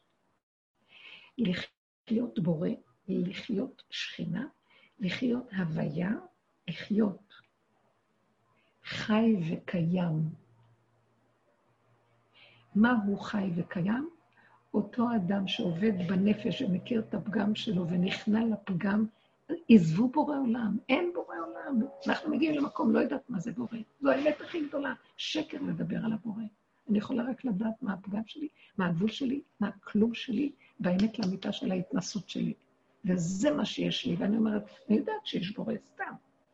אומרת לו, זה מה שאני בעולם, אני לא יודעת כלום, אני יודעת רק שאני תקועה, ולא יכולה שום דבר. באותו מקום מתגלה ההוויה. בשנייה מהפכת לבן אדם, ונהיה לו שלווה רביעות. אין עולם, אין מזוודה, אין יהלומים, אין כסף, אין כלום. בחוש ברגע הזה, הבן אדם אין לו כלום, רק יש לו, הוא חי בדבקות הבורא, כי אם אין כסף, אז יש דבקות הבורא, הכסף מפריע. אז במוח את יכולה לתרגל שזה לא שווה כסף. כל הון שבעולם לא שווה אהבת השם, הכל רעיונות נהדרים, נשגבים, הבנות. אבל לחיות את זה, זה רק מתוך הכרת הייסורים והסבל של הפגם, כאשר הבן אדם נשבע. אני לא מסוגל יותר לסבול. לא יכול את החיים האלה. הטיפת סבל, קח את נשמתי מעליי, כי אני לא סובלת. לא מוכנה, לא יכולה, לא יכולה. הגעתי לקצה. רק ככה נרים את השכינה מהגלות. רק ככה נקים אותה מהסבל שלה. הסבל שלה זה הסבל שלנו. כתוב בכל צרת פעם לא צער. כתוב שאדם מצטער, אז השם אומר, קלני מראשי, קלני מזרועי. בן אדם מצטער, השכינה מצטערת איתו. תפסיקו להצטער. השכינה צועקת, די להצטער, אתם כובלים אותי. אנחנו הולכים לבכות בקבר של רחל אמנו. וכתוב שם, מנעי קולך מבכי ועינייך מדמעה, זה בהפטרה. כי יש שכר לפעולתך ושבו בנים לגבולה. והיה הרב שמואלביץ זצ"ל, הוא היה אה, עליו השלום, תלמיד חכם עצום מישיבת מיר, המשגיח של ישיבת מיר, והוא היה הולך לקבר רחל וצועק, ואני אומר, כתוב, מנעי קולך מבכי ועינייך מדמעה, ואני אומר לך, רחל, אל תפסיקי לבכות, אל תפסיקי לבכות על הבנים שלך. זה היה לפני הרבה שנים. היום אנחנו יכולים להגיד, אני אומרת לה, רחל יקרה, ביום היורצייט שלה, אני מנסה להגיע לשם, אני רואה המונים, המונים, המונים, המונים. איך אני אגיע עד לפתח? ופעם הייתי דוחפת, נדחפת, אני אמות, אני אגיע. אני לא אגיע? אני בשביל רוכל? אני עומדת ברחוב ואני אומרת, רחל היקרה, אין לי כוח. אין לי כוח לסבול לדחוף. אין לי כוח לכל הצער הזה, אין לי כוח להמון, אין לי כוח, אין לי כוח. את יודעת מה, רחל? אני לא יכולה להיות פה. מה אני אעשה? את רוצה להישאר פה בסבל הזה? לכי תשארי, בבחיות, בצעקות, תשארי. לי אין כבר כוח. ואני הולכת. יש לי איזו תחושה פנימית שאני שומעת אותו אומרת, גאלת אותי, גם אני באה איתך, אין לי כוח כבר לכל הבחיות. כשנפסיק לבכות, כשנפסיק לרוץ לכל הקברים ולבכות, אנחנו בוכים מהצער שלנו. והם, הצדיקים, משתתפים בצער שלנו, אבל אנחנו כובלים אותם בצער שלנו. שנגיע לגבול ונגיד, הבהמות לא יכולה לסבול. אני אוכלת ולועסת וטוב לי. תנו לי את החושים הפשוטים של הקיום הפשוט. נסבל לכם ונהיה טובים. תודה רבה. הוא מתגלה. משם הוא ירביץ את ההופעה שלו. השנה הוא חייב להתגלות, אבל הוא צורך את הפשטות שלנו. את הפשטות התמימה, כמו ילדים קטנים טהורים שלא נגנבים עם המוח, עם הדת, עם ההשגות, עם ההבנות, עם הספרים, עם המדרגות, עם המשרות הרמות, עם כל הניהולים ועם כל... יאללה כבר. הייעוד האחרון לפרק את הכל. היו תקופות שזה היה מתאים. אה, מבחינת משיח בן יוסף, שליט על ארץ מצרים, שליט בעץ הדעת, יש לו כוח של שררה, שלטון, חשבון. הוא חכם, מכלכל את העולם. נגמר, נגמר משיח בן יוסף. התנועה של משיח בן יוסף נגמרת. עכשיו משיח בן דוד, קטן, פשוט, שנלחם עם יסוד הנפש, אין לו כוח. הסתכלו עליו חכמי דורו כאילו הוא מוזר, אין לו שכל. יש לו שכל אחר. זה השכל של הבעמות בהררי א'. הוא עשה את התיקון הכי גדול, יותר מהאדם הראשון ומכל עם ישראל. כי עם ישראל בא לתקן את מה שהאדם הראשון לא יכול לתקן. הוא קיבל תורה, מה שהאדם הראשון לא יכול לתקן, עם ישראל כעם היה אמור לתקן. אז הם עשו את התיקון של סור מרע ועשה טוב, אבל התיקון הכללי יהיה מזרע בית דוד, דוד המלך. שהוא עמד, הוא, אכל, הוא, הוא פשוט פירק את הנפש לרסיסי רסיסי רסיסי רסיסים, עד שהוא הגיע למסקנה, אני לא יכול, חטאתי נגדי תמיד, אני פגום, זה יסוד האדם בתוכנה של כדור הארץ, אין דרך בכלל שאני יכול. אז, אבל אני כן יכול דבר אחד לעשות, להגיד לך שאני לא יכול. כמה קשה לאנשים בכל הדורות להגיד לא יכול. לא יכולים, החכמים לא יכולים להגיד אני לא יכול. כי לא שהם, הם צדיקים גמורים, אבל נדמה להם על ידי החוכמה שהם נמצאים שם, שהם יכולים, כי יש להם ים החוכמה. אנשי הרוח, תלמידי חכמים, לא יכולים להגיד אני לא יכול, כי הם ב... בדעת, הדעת היא אוויר, היא רוח, אין סוף. בסוד הרוח הוא חלל, אין סוף. לא יכול להגיד לא יכול. אבל הבהמה מוגבלת. דוד המלך נגע בבהמה, הנפש, וניסה לקום ולפרק ולעשות ולריב ולהתגבר, ומה לא, גם הוא עבד כמו משיח בן יוסף. הוא עבד שמה. הוא היה צדיק, הוא אמר, בחנני, נשני, אני צדיק, כי חסיד אני, כי צדיק אני. עד שבסוף קמו כל הניסיונות. הגיע למקום שאמר, עוד ניסיון אחד אני מת. אני לא מוכן למות, לא אמות כי אחיה. אז אני כבר אומר לך, חטאתי נגדי תמיד, ובהמות הייתי עמך. בהשלמה גמורה, לא מהשפה לחוץ, ולא בעצבות, ולא בשיוורון ולא בצער, רק באמת לאמיתה. זה החוויה הכי אמיתית. בסופו של דבר, אני לא. אז תתגלה אתה. אם אני לא, אז רק אתה. התחיל לצחוק. צחוק ושחוק זה אותו, אותו יסוד. הוא שחק ושחק ושחק ושחק ונשחק. ונשחק עד שהוא צחק. זה הסוף, תצחקו.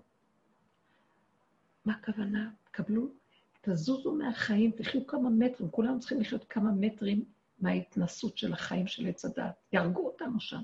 ברגע אחד בולעים אותנו. אז בואו נפחד, נחיה את הסכנה ונחיה בתוך הנפש בקטנה, בקטנה, ונדע שאנחנו לא לנשום אני בקושי, מי אני יכול? אם השם לא ינשים אותי, אני יכול? מה שאני יודע זה לפתוח את הפה לאכול, ואם, אתם יודעים משהו? הוא גם מראה לי. בשנייה אני חושב, טוב, אז נשאר לי רק לאכול איזה כיף. בשנייה אחת אני יכולה להקדים קנה לבשת, ואני לא אשים לב, וואי, איזה שיעול תוקף אותי, כי אכלתי מהר ופתאום, כי אני חושבת שאני אוכל לאכול. טוב, זה מה שנשאר לי, אני אוכל. גם זה אני לא יכולה. אם השם לא ייתן לי, אני לא יכולה. כלום אנחנו לא יכולים. אבל זה ברור, וזה נהיה פשוט. אחרי רגע אני אומרת, תרגי, החיה לא אוכלת ככה. הבהמה אוכלת בדריכות, במתינות, היא ממוקדת. אה, למה את אכלת מהר? כי עוד המוח גנב אותך, חשב על משהו אחר בזמן שאת אוכלת. ואת עוד אומרת לעצמך, טוב, אני בהמות איתך, ריבונו שלם, כי נשאר לי רק לאכול, אז בוא נאכל. אני הולכת לאכול, גנב אותי מחשבה, וכמעט נשנקתי. ואז אמרתי, את צריכה להיות לגמרי נוכחת עם האוכל. באמת שאין כלום. ריבונו שלם, תרחם עלינו.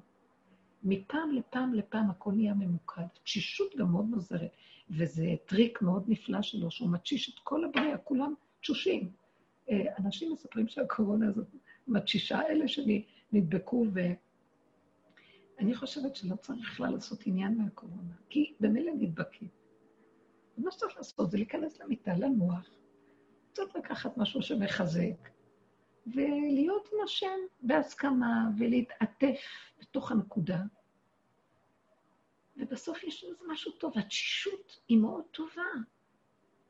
היא מרגיעה את הבן אדם, והוא לא רץ כמו משוגע. המוח שלו רץ לפני גופו, והגוף הקטן הזה צועק, חכו לי, אני לא מדביק את הקצב, מסכן.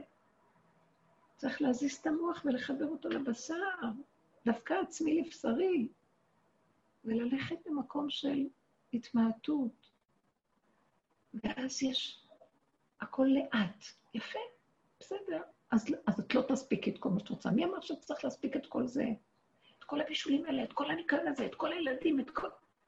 תלכי עם עצמך קרוב קרוב, וכשבא לך משהו שאת צריכה לעשות, השם ייתן לך. הילדים לבד ידעו מה הם צריכים לעשות. הילדים יכולים לאכול לבד, אפילו הילד הכי קטן, תני לו ביד חתיכה. לא צריך את כל הדרגות שאנחנו חיים עם מוח משוגע, שחייבים את זה ואת זה ואת זה, ואיזה שלמות יש לכל פעולה. זה עבדות, היא כופה אותה, כופה אותה. איך אנחנו עסוקים ביפייפות? בפעולות, ולא סובבים את החיים בכלל, מתים.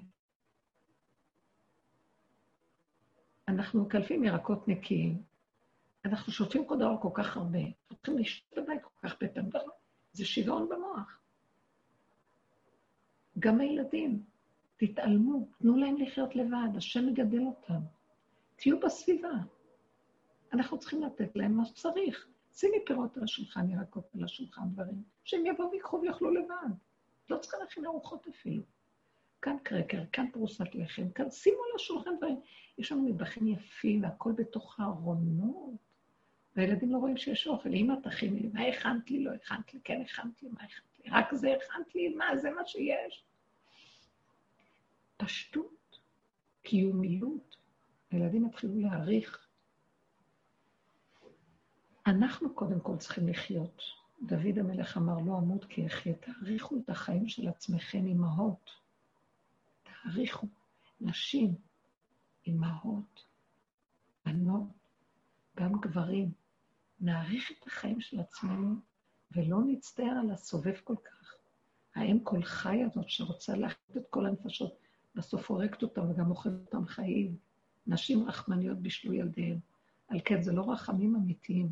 הרחמים היותר גדולים זה לעבוד עם הנפש, להירגע, להתאפק, להכיל, להתחיל להתכנס פנימה, להיות בהשלמה, בהכנעה, בנוכחות, ברכות. מספיק עם הריחוף עם המוח למעלה, כאשר הידיים עושות פעולות, ואז יש מיליון פעולות לעשות, ואז גם המוח טוחן, גם את יודעת שיש לך מיליון דברים, וגם הידיים והגוף פועל כל כך הרבה, כי המוח משעבד אותו באלף דברים שלא חייבים אותם, אז בסוף הוא מתמוטט.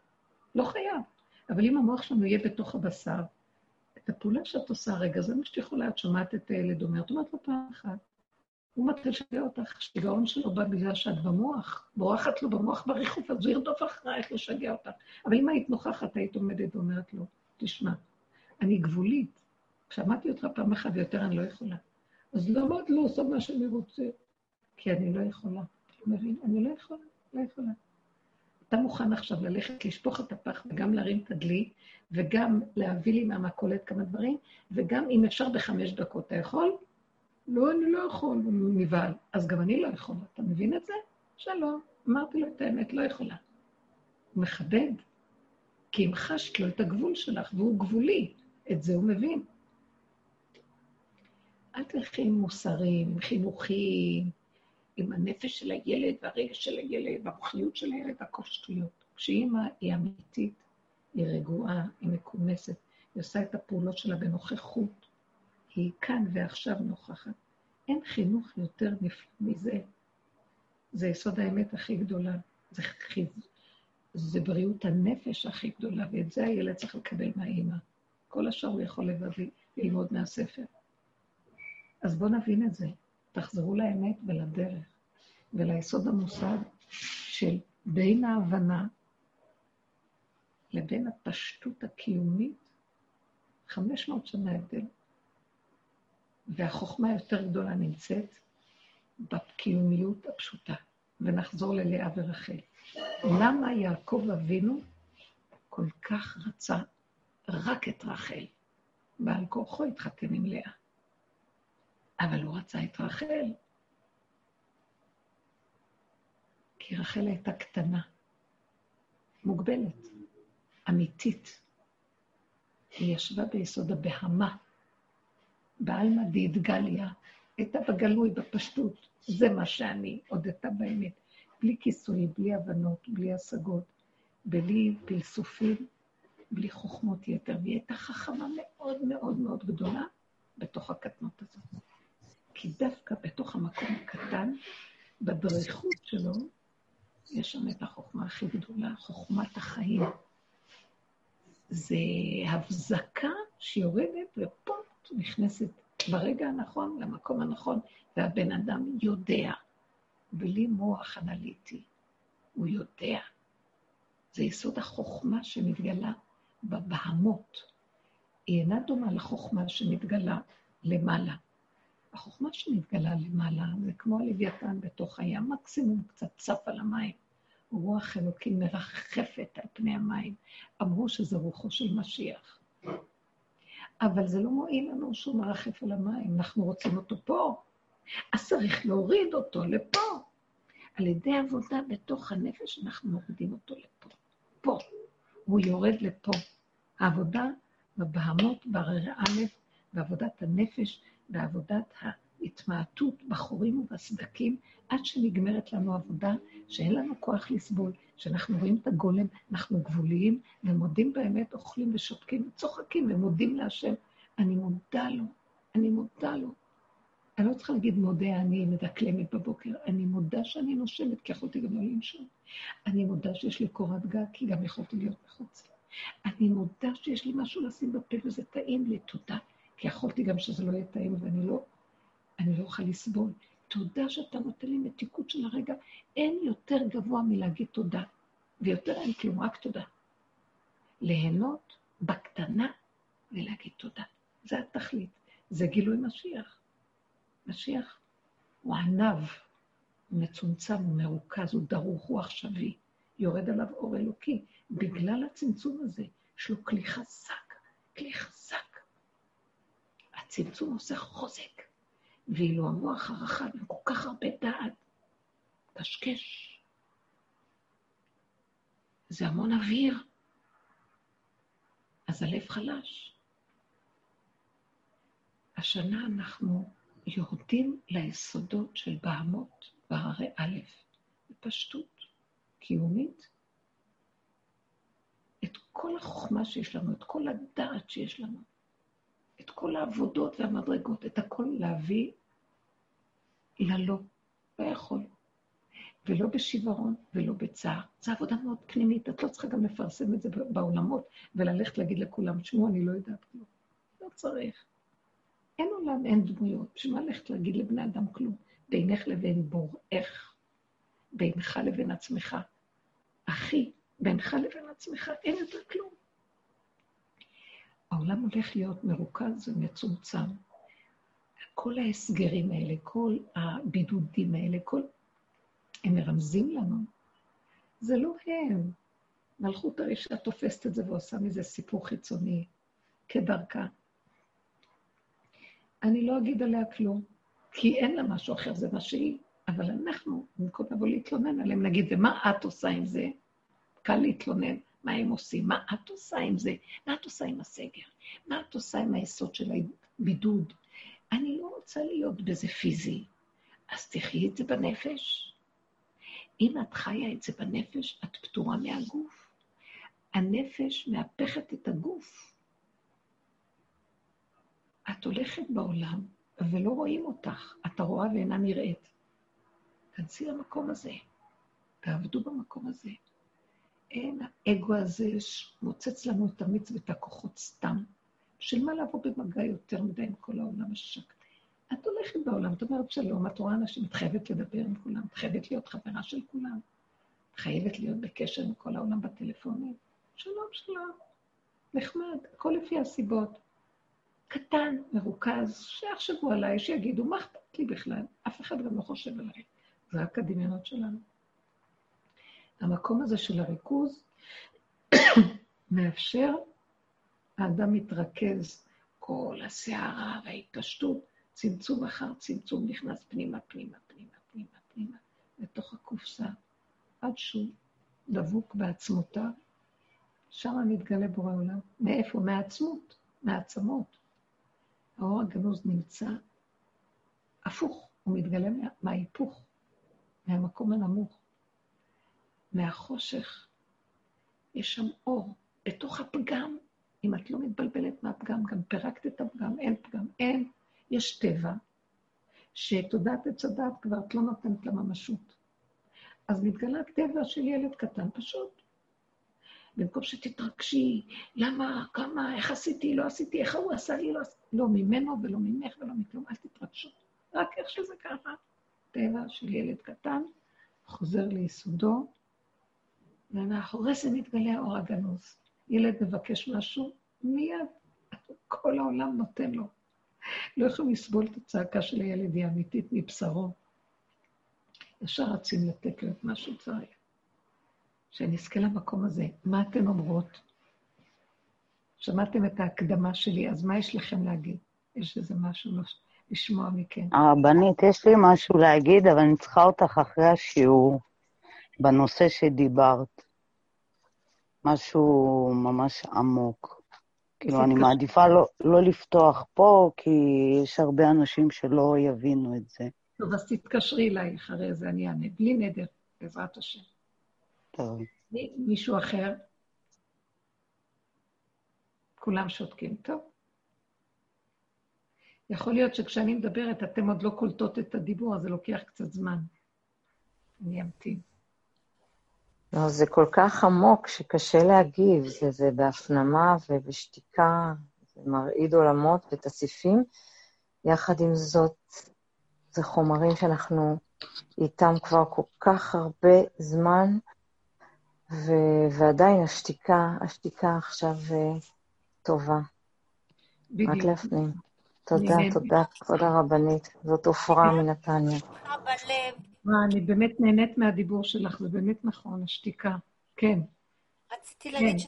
שזה ממש הייתה לי שמחה בלב ש, שאת, ש, שאת הגדרת כל כך בדיוק את מה שאני מרגישה וחובה, ושזה כל כך, אה, כאילו, שזה בסדר כל מה שעברתי, וזה ממש אה, תמיכה מאוד אה, גדולה. תודה. כן, תודה לכן. אנחנו עוברות כולנו אותו דבר, וזו מטרת השיעורים, שלא תרגישו בודדות במקום הזה, כי חייבים קצת איזה, בתוך התהום הזאת והים הסוער הזה, איזה יד שכל אחת נותנת לשנייה. על כן הדיבורים הם כן חשובים, והם נותנים לנו קצת מעמד, כי אנחנו עוברים דברים בנפש, את לא יכולה להגיד אותם למישהו אחר, אף אחד לא יבין אותך. וזו התמיכה החשובה. ואני ביקשתי משהו, שיוציא לי דברים שמתאימים לכולם, ולא דרך השכל, רק מבשרי. תודה רבה לכם, תודה יקרות. תודה לך, תודה. תודה לך, תודה לך. תודה רבה. תודה. תודה. תודה רבה. כשנפגש אנחנו בבתים, אז נעשה שיעורים בזום. תודה רבה. נהיה בקשר. תודה רבה. תודה, תודה. כל תודה. כל טוב.